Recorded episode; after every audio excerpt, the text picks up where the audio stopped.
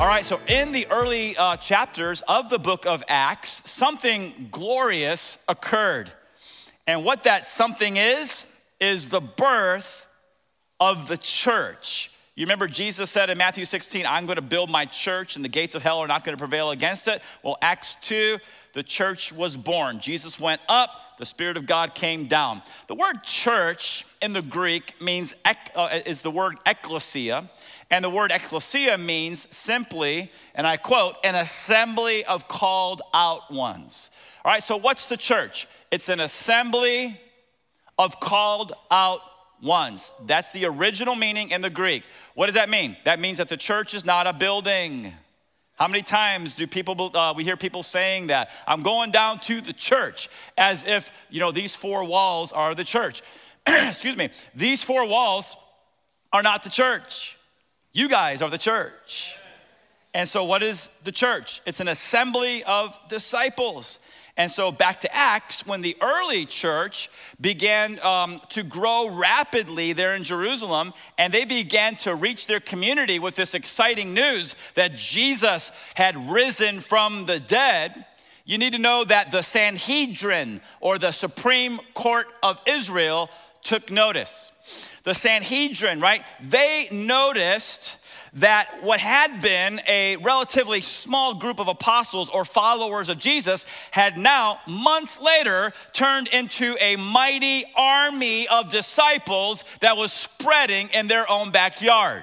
And when they saw that, you need to know that these guys, the high priest and the members of the Sanhedrin, became alarmed and they became angry. Why? Because the members of the Sanhedrin vehemently denied that Jesus was alive. And they were mad, but they weren't the only ones who were mad.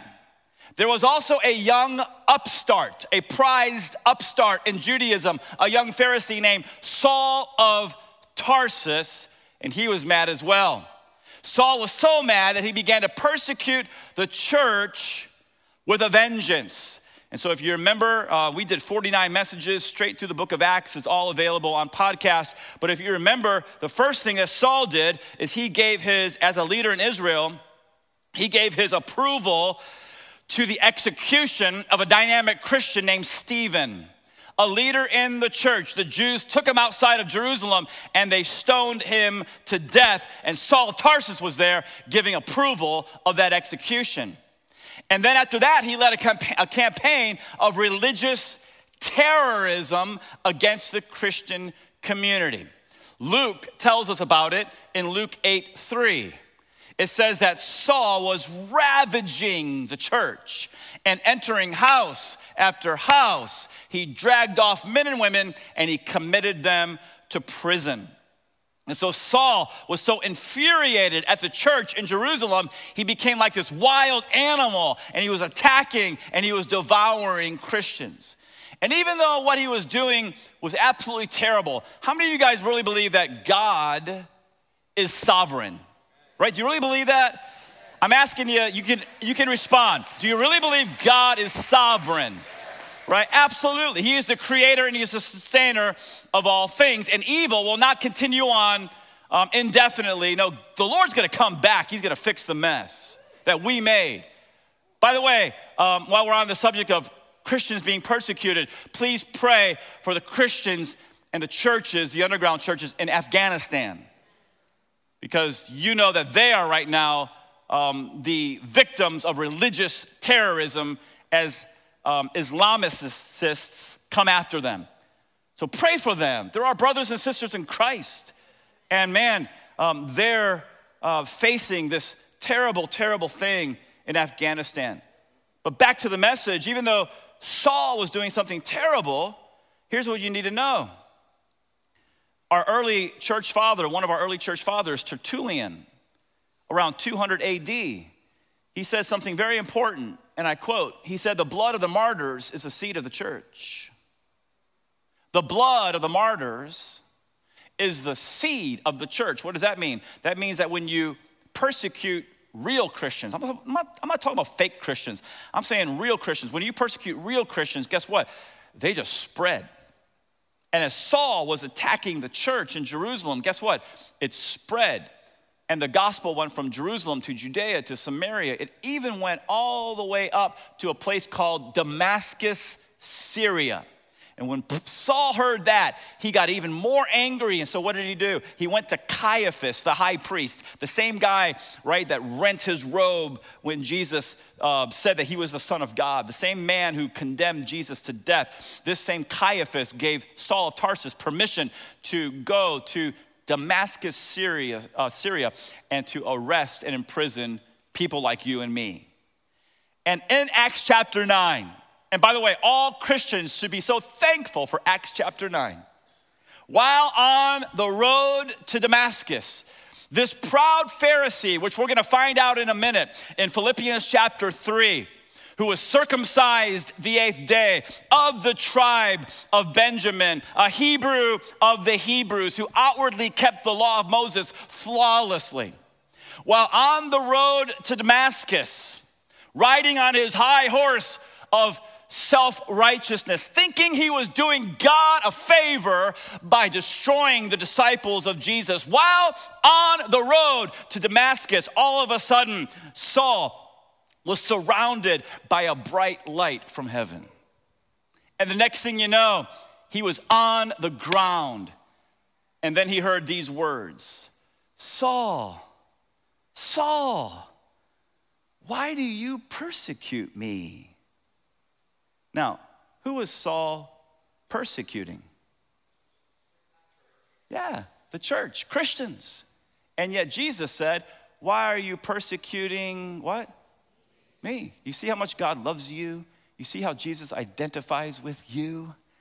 "Saul, Saul, why are you persecuting me?"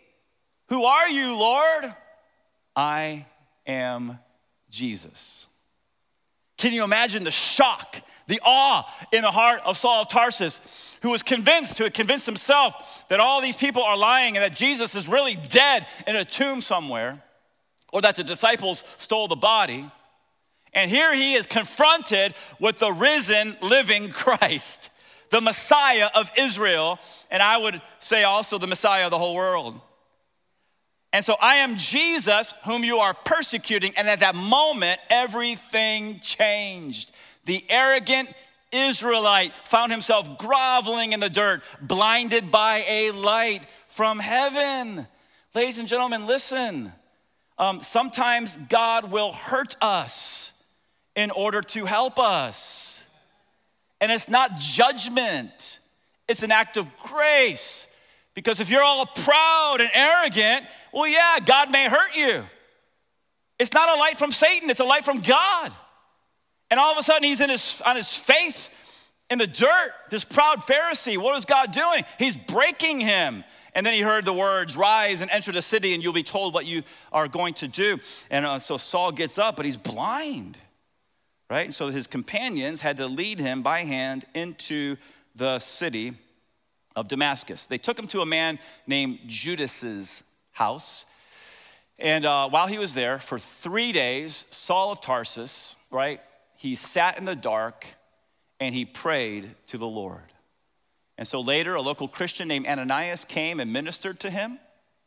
And Saul, because how many of you guys believe miracles happened then and the miracles still happen today? Saul miraculously received his sight, right? The Lord gives and the Lord takes away. And so the Lord took away his sight, but now the Lord's given it back. Thank God for his mercy. And so he regained his sight and he was baptized as a new believer in Jesus Christ. Ladies and gentlemen, listen. He got saved either on the road to Damascus or during the 3 days while he was communing with the Lord. But here's the thing. First, he got saved, and then he got baptized, okay? And so I'll talk more about that later in the message, but he came to know Jesus by grace alone, through faith alone, in Christ alone. And as you continue to study Acts, here's what you find out. That Saul, that's his Hebrew name, the greatest persecutor of the church, is at some point in Acts, he starts to be referred to as Paul, his Roman name, and he becomes arguably the greatest apostle, the greatest apologist, the greatest defender of the Christian faith. And so Paul had a grace awakening, and it was on the road to Damascus, right? That he was able to discover the difference. Now you gotta hear this right here. It was on the road to Damascus that Saul of Tarsus discovered the difference between works righteousness and faith righteousness.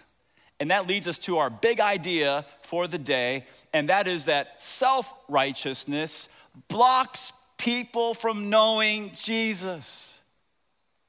But faith righteousness opens the door to a personal relationship with him. One more time.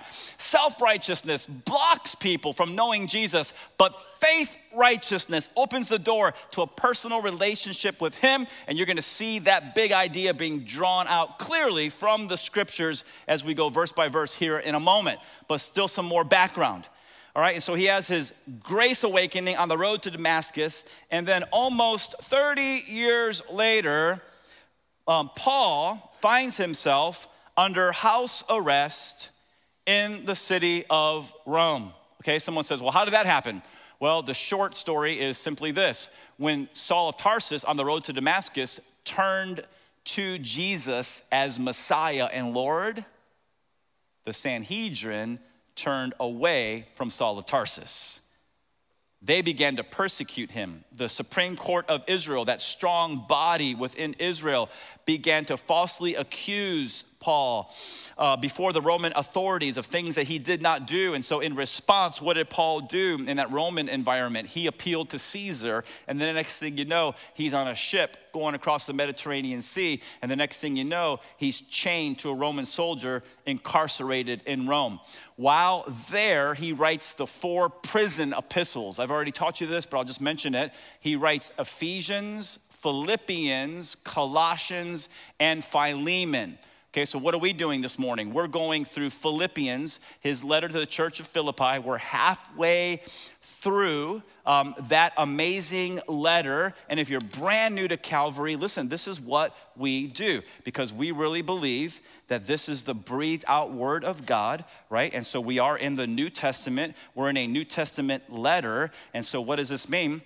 This means that this letter, along with the whole Bible, is the final authority for all matters of faith and practice. So we study the scriptures, we study God's word, and then we go out of here, and in the power of the Spirit, we live it out. That's what we're doing today. And so right now, if you're looking at Philippians chapter 3, verse 1, can you say amen? Amen. Finally, my brothers, rejoice in the Lord. To write the same things to you is no trouble to me and is safe for you. What in the world does that mean? Well, I got some more splaining to do, kind of like Lucy, right? All right, so during his missionary journeys, Paul, what would he do? He would go to Gentile cities and he would plant churches. Churches like this right here. He would go from Gentile city to Gentile city. He would plant churches. He would raise up leaders, and then he would move on because he was an evangelist.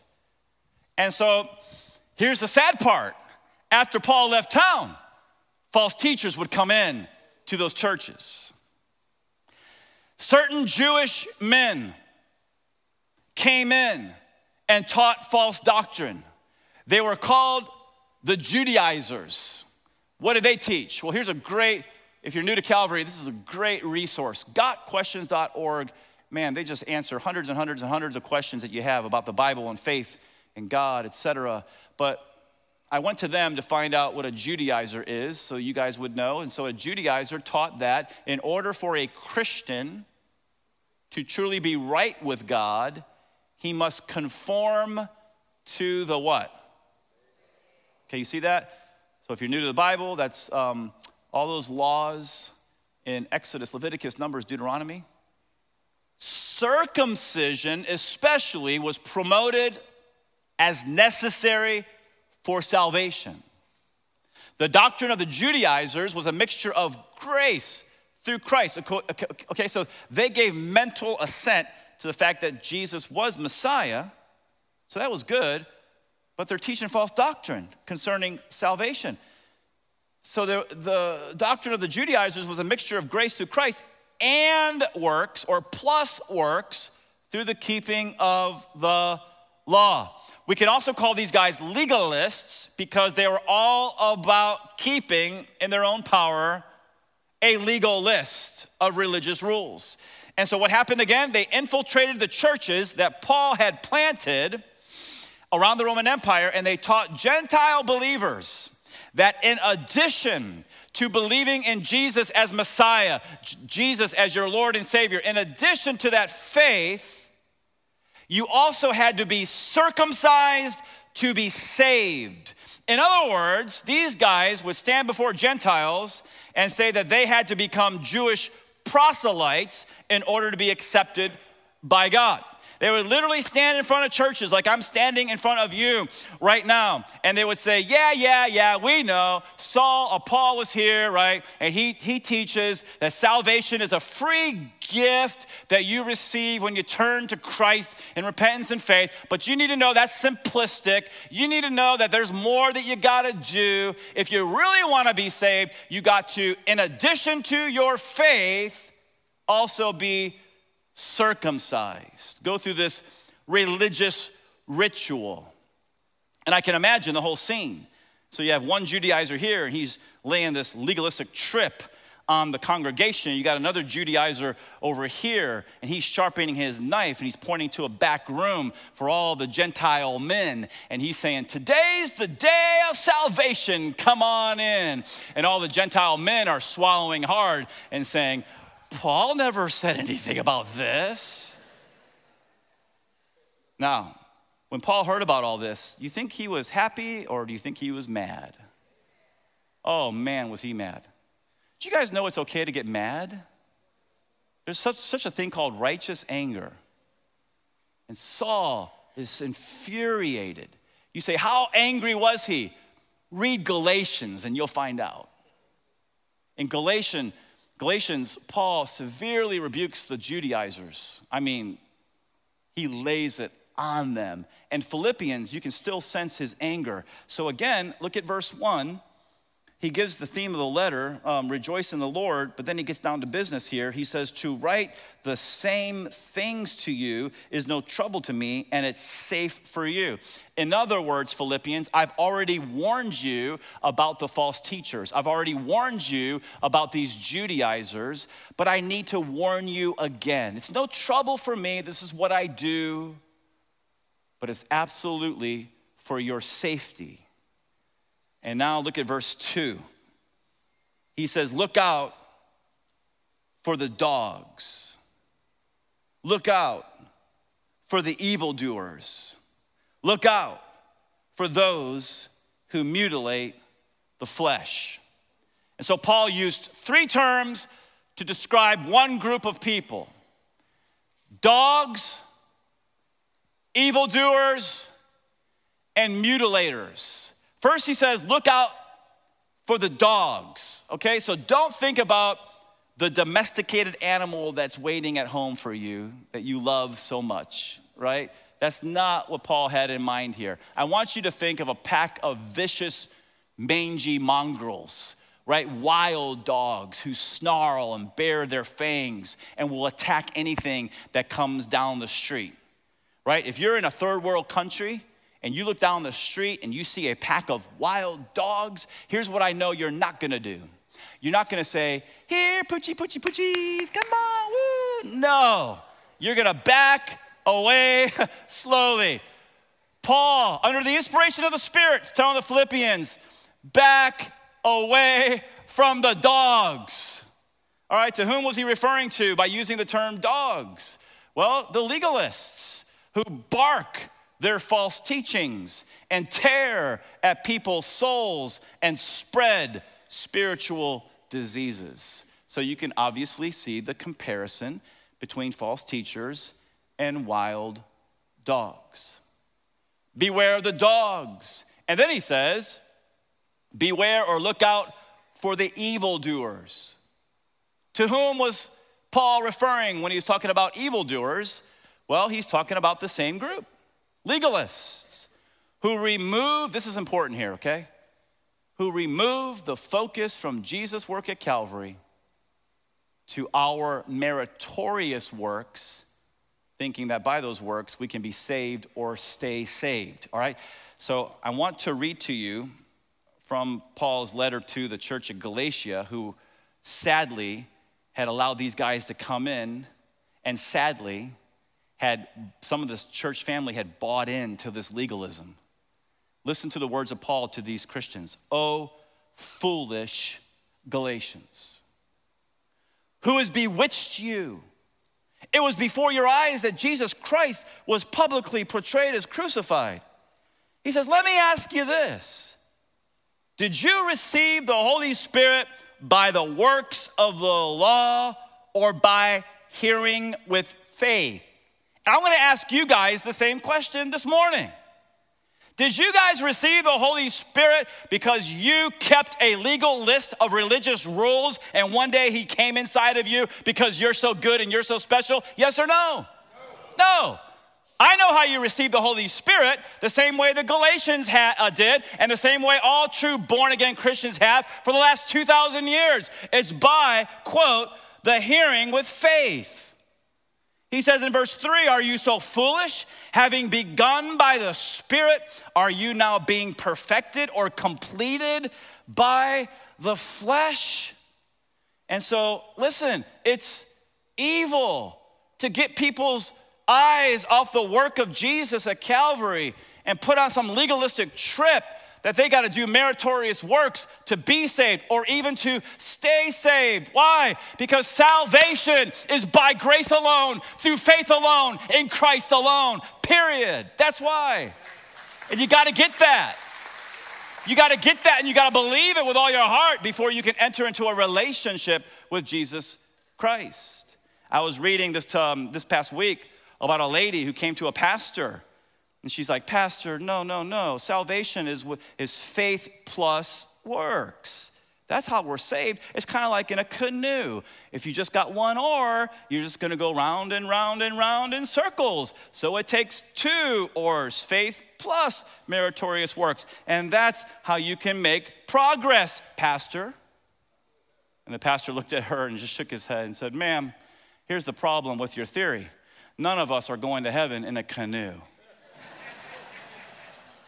And at the end of that river, there's a waterfall. So you need to turn around." Right? It's so true. We got to get this, right? And the reason I'm so passionate about it is because the vast majority of Americans believe in what I call American folk religion. I hope I'm good enough, and maybe I'll earn it. Wrong answer. Look out for the dogs. Look out for the evildoers. Look out for the mutilators. To whom was Paul referring when he said mutilators? Bottom of the screen, the legalists who performed circumcision on Gentile Christians for religious reasons. Let's talk about circumcision for just a moment.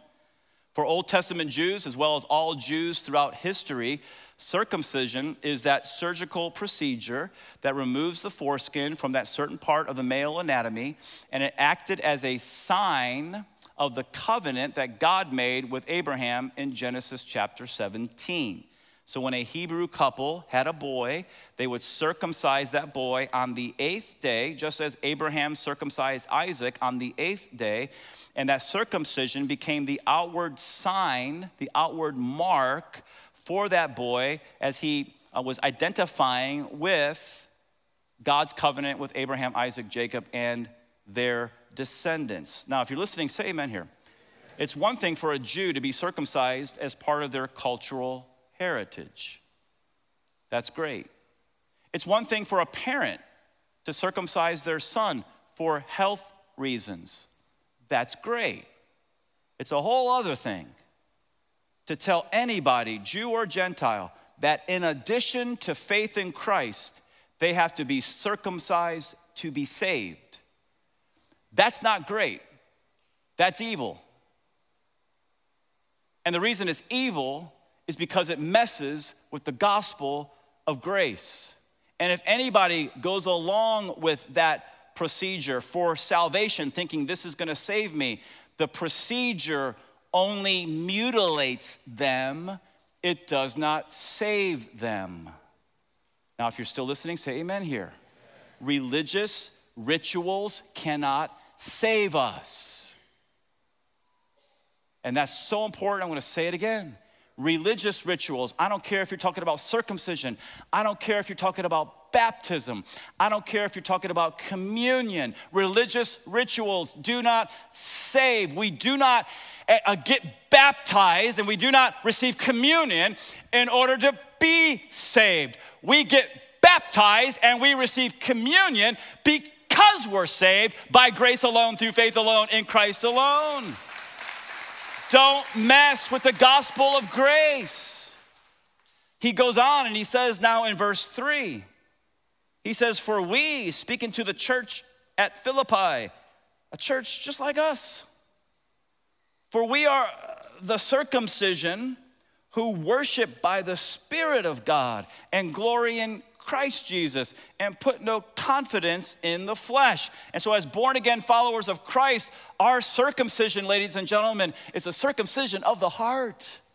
Romans chapter 2, verses 11 and 12. You can read it later. What does that mean? That means we're not trusting in a religious ritual.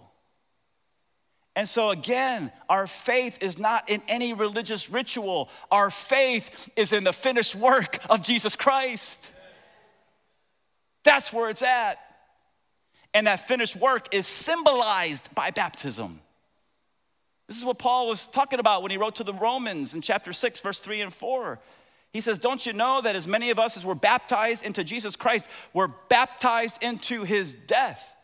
Therefore, we're buried with him by baptism into death, that just as Christ was raised from the dead by the glory of the Father, even so we should walk in newness of life. And so baptism is an outward symbol of something that's already happened in our hearts, that inward change. And at Calvary PSL, we don't sprinkle and we don't pour. We dunk you. You say, why? Because it symbolizes being baptized with Jesus in his death and burial. And this is why sometimes you hear the old-time preachers, which I love, right? When they baptize somebody, buried in the likeness of his death under the waters. You can only do that through immersion. Raised in the likeness of his resurrection. That's what the symbol is. It's a public identification of your faith in Jesus Christ. And so, church family, you know the word. Help me out. If you have not been baptized since you received Christ as your Savior and Lord, sign up. Get dunked. We would love to dunk you in the name of the Father, Son, and Holy Spirit. And the next baptism is September the 2nd. Right over here, we'll have the dunk pool ready to go. And we would love for you to be baptized.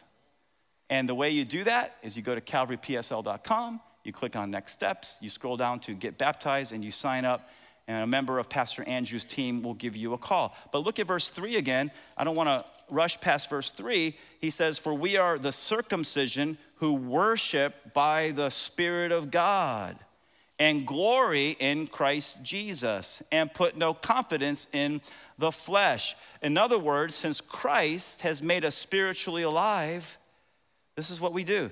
We worship the Father in spirit and in truth, just as Jesus taught the woman at the well in John chapter 4. He's made us alive, and we can do that now. And not only that, we glory in Christ Jesus. That means that we glory in the Son and his righteousness, not in our own self-righteousness. And not only that, but listen, we have no confidence in the flesh. What does that mean? That means that we don't have a legal list of religious rules that we try to, in our own strength, keep this to impress God. No, there is none of that in true Christianity. What do? We surrender the Holy Spirit. He fills us, and then he produces his fruit through us. And the next thing you know, as I said last week, we're like that moon reflecting the light of Christ, and love and joy and peace and patience and kindness and goodness and faithfulness and meekness and self-control is just flowing out of us. And so now we go to verse 4. He says also, though I myself have reason for confidence in the flesh. He's like, you want to talk about being confident in the flesh? All right. If anyone else thinks he has reason for confidence in the flesh, I have more. circumcised on the 8th day, of the people of Israel, of the tribe of Benjamin, a Hebrew of the Hebrews, as to the law, a Pharisee, as to zeal, a persecutor of the church, as to righteousness under the law, blameless." And so here we have a legal list of Paul's works righteousness, okay? And so this is the self-life, the self-life. Secular people have their version of the self-life. This is a religious guy's version of the self-life.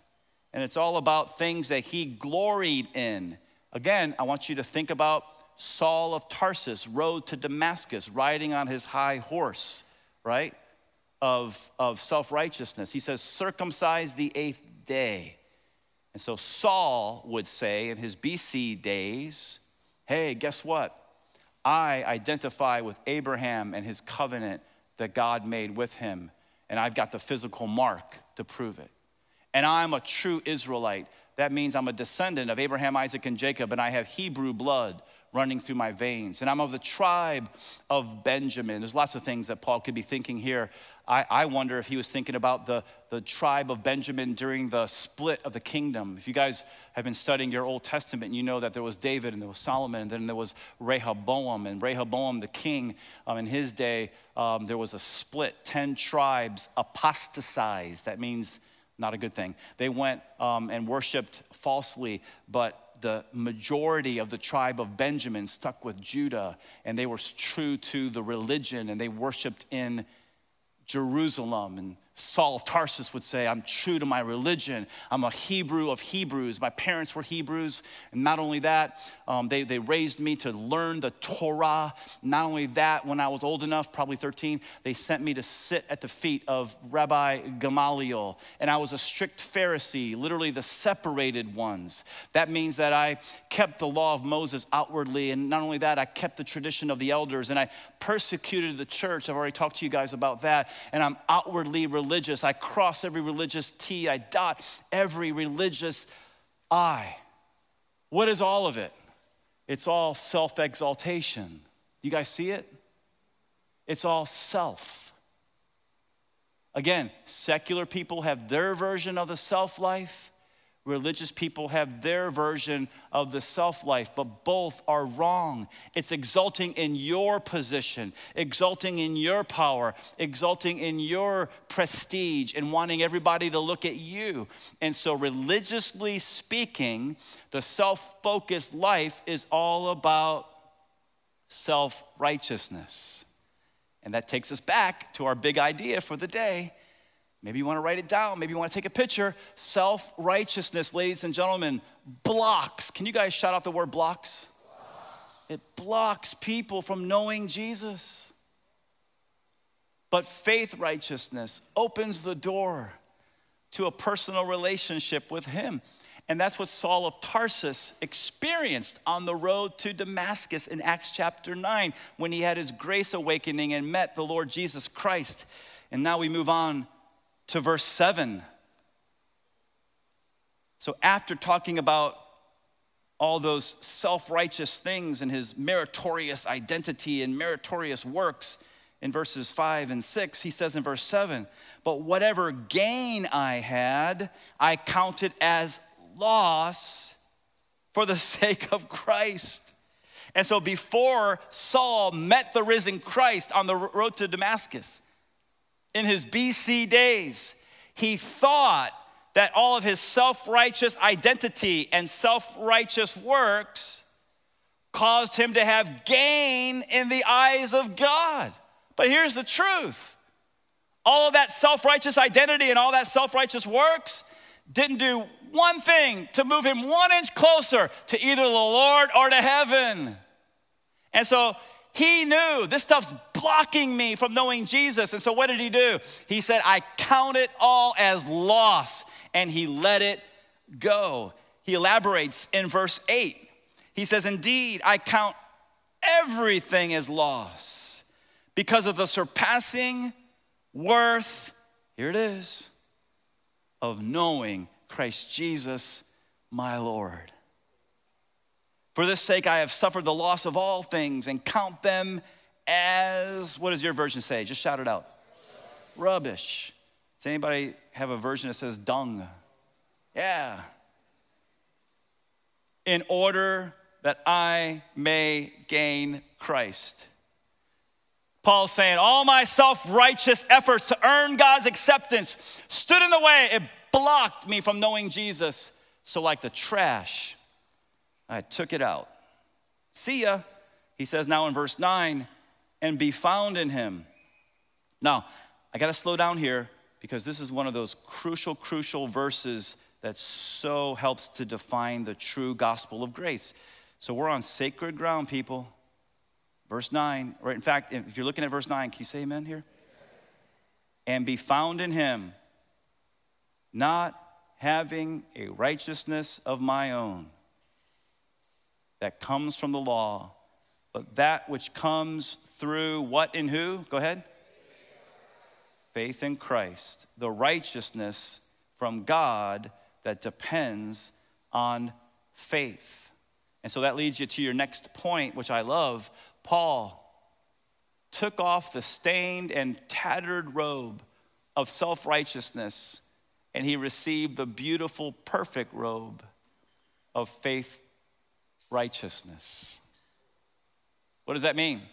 Well, so often, right, religious people come and they stand before God with their self-righteous robe on.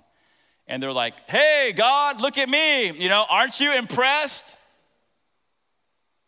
And what they don't realize is that their self-righteous robe is stained and it's torn and tattered, right? And it stinks to high heaven. But how many of you guys believe that God is not willing that anybody should perish? And so what does God do? Right, as Pastor Andrew talked about, his kindness that leads us to repentance. And so what does God do? He basically says, you're not coming into heaven looking or smelling like that. I got something better for you. And so in his kindness, as he did for Paul, he shows us our sin and our need for a savior. Now listen, you cannot skip this part of the gospel. The gospel has bad news and the gospel has good news. We want to just rush to the good news. We don't ever want to talk about hell in the church anymore. In fact, there's pastors who will never say the word hell for their whole ministry because it makes people uncomfortable. Jesus talked more about hell than he did about heaven. And you can't be saved till you realize you're lost. And the wages of sin is what? So what does the Lord do? He opens our eyes so that we can see how stinky and how torn and how stained our self-righteous robe is. And what does he do? He takes us to the foot of the cross. And so right now, everybody here and everybody watching, I want you to imagine a big cross right here on the stage and imagine the Lord Jesus Christ, the Lamb of God. He's hanging on the cross. He's bleeding out for your salvation. And you and I walk up to the foot of the cross with our self-righteous robe on. And as you're thinking about that image right now in your mind, I want you to listen to the word of God, Paul to the Galatians.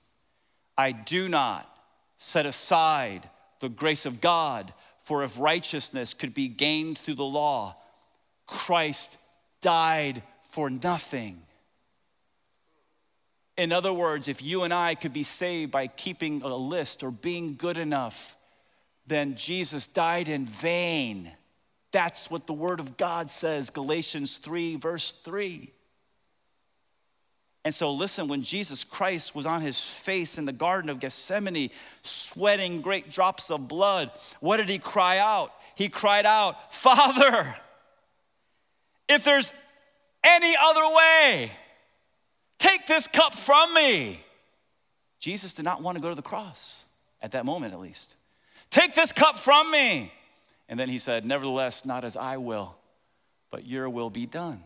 Now, let me ask you a question. You can answer out loud, yes or no. Did the Father take the cup away from Jesus? No. Why? Because there's no other way for us to be saved than through the sacrifice of the Lamb of God for our sins. And so Jesus Christ went to the cross. And again, put that image in your mind. There he is, and there we are, walking up with our self-righteous robe. And as he's hanging on the cross, He whispers to you and to me, take it off. And at that moment, you and I have a choice. We can either get offended because we like our robe, thank you very much. Or we can turn from our sins the best way we know how in repentance, and we can shed that stinky, torn, smelly robe, and we can realize that Jesus Christ is my only hope and receive him and him alone as our Savior and the Lord of our lives. That's the gospel. And when we do that, what does the Father do? Because he loves us so much. He clothes us in his righteousness, Christ's righteousness. He gives us that perfect and beautiful robe. It's called the Great Exchange. Paul put it like this. He says, for our sake, ladies and gentlemen, listen, the substitutionary death of Christ is an essential doctrine of the faith of Christianity. It's for our sake. He made him, that's the Father made the Son, to be sin, who knew no sin, so that in him we might become the righteousness of who? God, clothed in that righteous robe of Christ's righteousness. It's not about your righteousness. It's not about my righteousness. Take that robe off. It's about the righteousness of Jesus Christ. And then, as I said last week, when the Father looks down at us positionally, he sees the righteousness of his Son, and that is the only reason we are accepted by a holy God. It's called grace. Jesus Christ on the cross, the sacrifice, absorbing the wrath of God, so we would not have to absorb the wrath of God in hell. And so why is all this important? Last two verses, verses 10 and 11.